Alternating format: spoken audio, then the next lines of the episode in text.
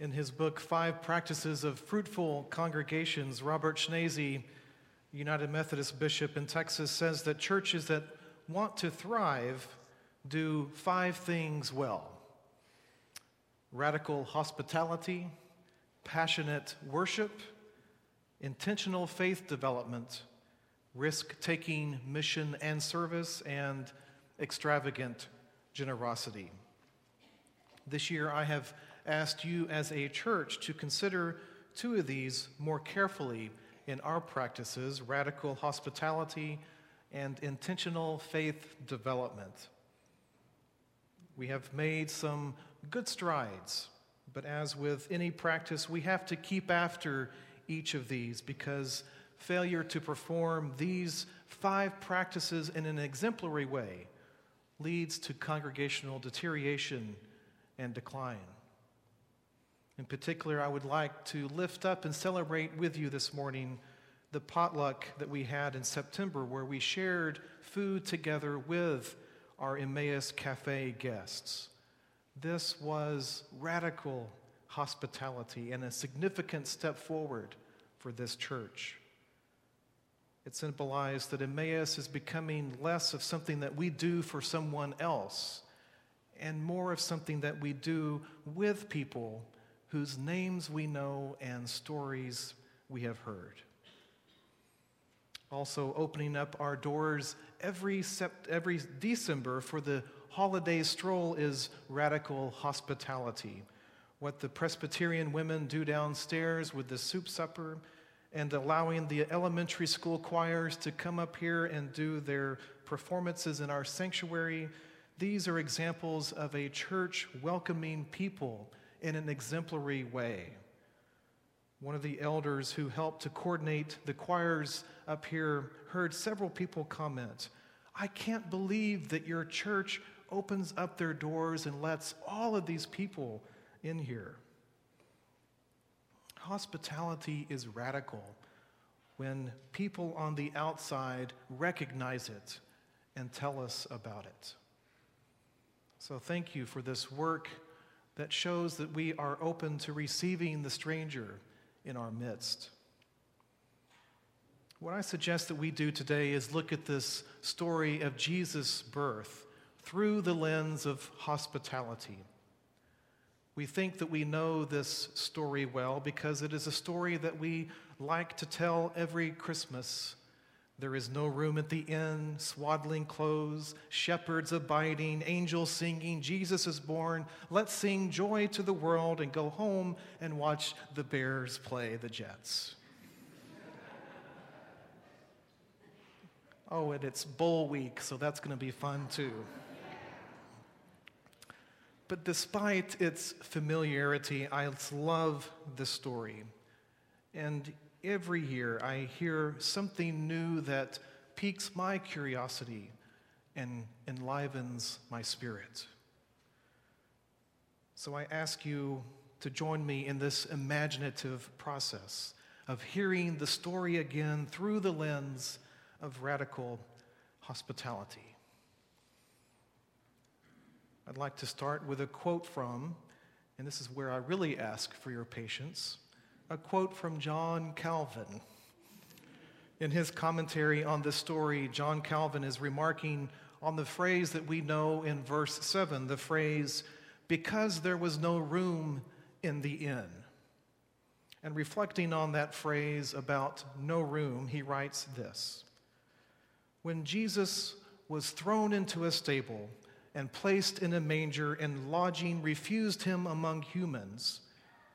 It was so that heaven might be opened to us, not as a temporary lodging, but as our eternal country and our inheritance, and that angels might receive us into their abode. So that heaven might be opened to us and our eternal country and our inheritance. Isn't that wonderful? That is God practicing radical hospitality. God gives Jesus to us, and in the process, God makes a home for us. Giving and welcoming, serving, going together. We hear it in the Christmas carol, Good Good Christian men rejoice with heart and soul and voice. Now ye hear of endless bliss. Jesus Christ was born for this. He has opened heaven's door, and we are blessed forevermore. Christ was born for this. Christ was born for this. So Jesus brought heaven that much closer to us. So the wall that divides God's realm and this realm becomes paper thin. There is a new existence where shepherds see angels and bright lights, and they hear choirs singing. They give gifts, opening doors, and making welcome, welcome even to the low class, stinky shepherds. That's what also happens when we give and we receive gifts as we do this time of year. When you give a gift to someone, your soul is connected to their soul. When you receive a gift from someone, your life becomes more a part of their life.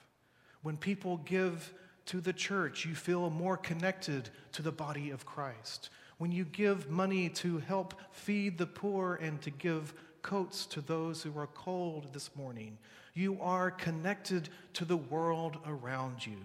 The spaces that, uh, that uh, exist between us, they become more thin and they collapse, and then we can see ourselves for who we truly are.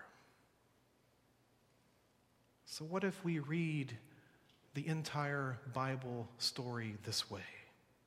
What if this was the way that we talked about our faith, where we allowed the scriptures to open up for us new worlds of possibilities, where we recognize that the presence of God is all around us and the kingdom of God is near, as Jesus tells us. That's an exciting view of the faith where we would measure our faithfulness not by well be, how well behaved we are or by how hard we work, but how much we might make other people feel welcome in God's imaginal realm. You see, God is already the host, and that doesn't let us off the hook.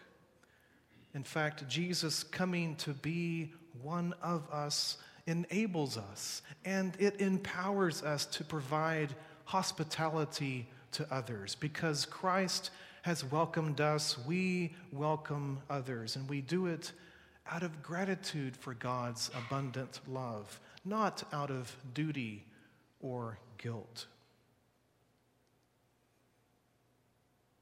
So here is how this plays out for us here at First Pres Muscatine.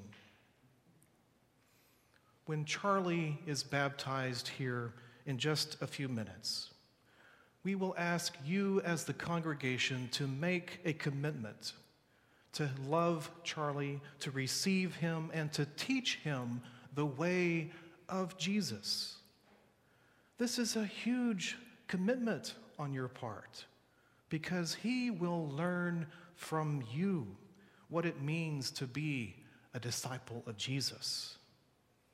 He will learn from you the practices of fruitful congregations. You will have the opportunity to teach Charlie about radical hospitality. So we have to take seriously our vows so that Charlie will learn that being a Christian is much more than just being a nice guy who obeys all the rules or someone who works hard and has a good work ethic. From you, Charlie will learn what it means to love your neighbor as yourself. He will learn from you about what it means to forgive someone who has hurt you. He will learn from you to pray for our enemies and to do unto others as we would have done unto us. So that someday, when some low class, stinky shepherds show up saying that they have heard angels talking about the birth of a Messiah, and they have heard heavenly choirs singing glory to God, then Charlie will be able to receive them and listen to them and learn from them and not turn them away because they weren't what we expected. There are always choirs singing. There are always lights shining. There are always shepherds abiding in the fields, keeping watch. It is our job, our joy, and our responsibility to share this good news with Charlie so that, so that by the grace of God, we will make this way known in the world. Amen.